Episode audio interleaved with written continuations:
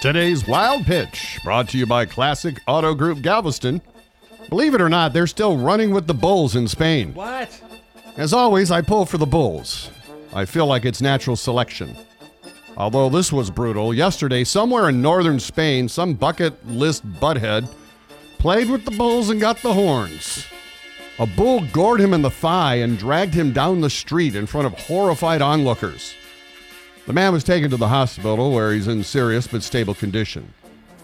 Evidently, running with the Bulls has become so popular, they do it almost all year long now.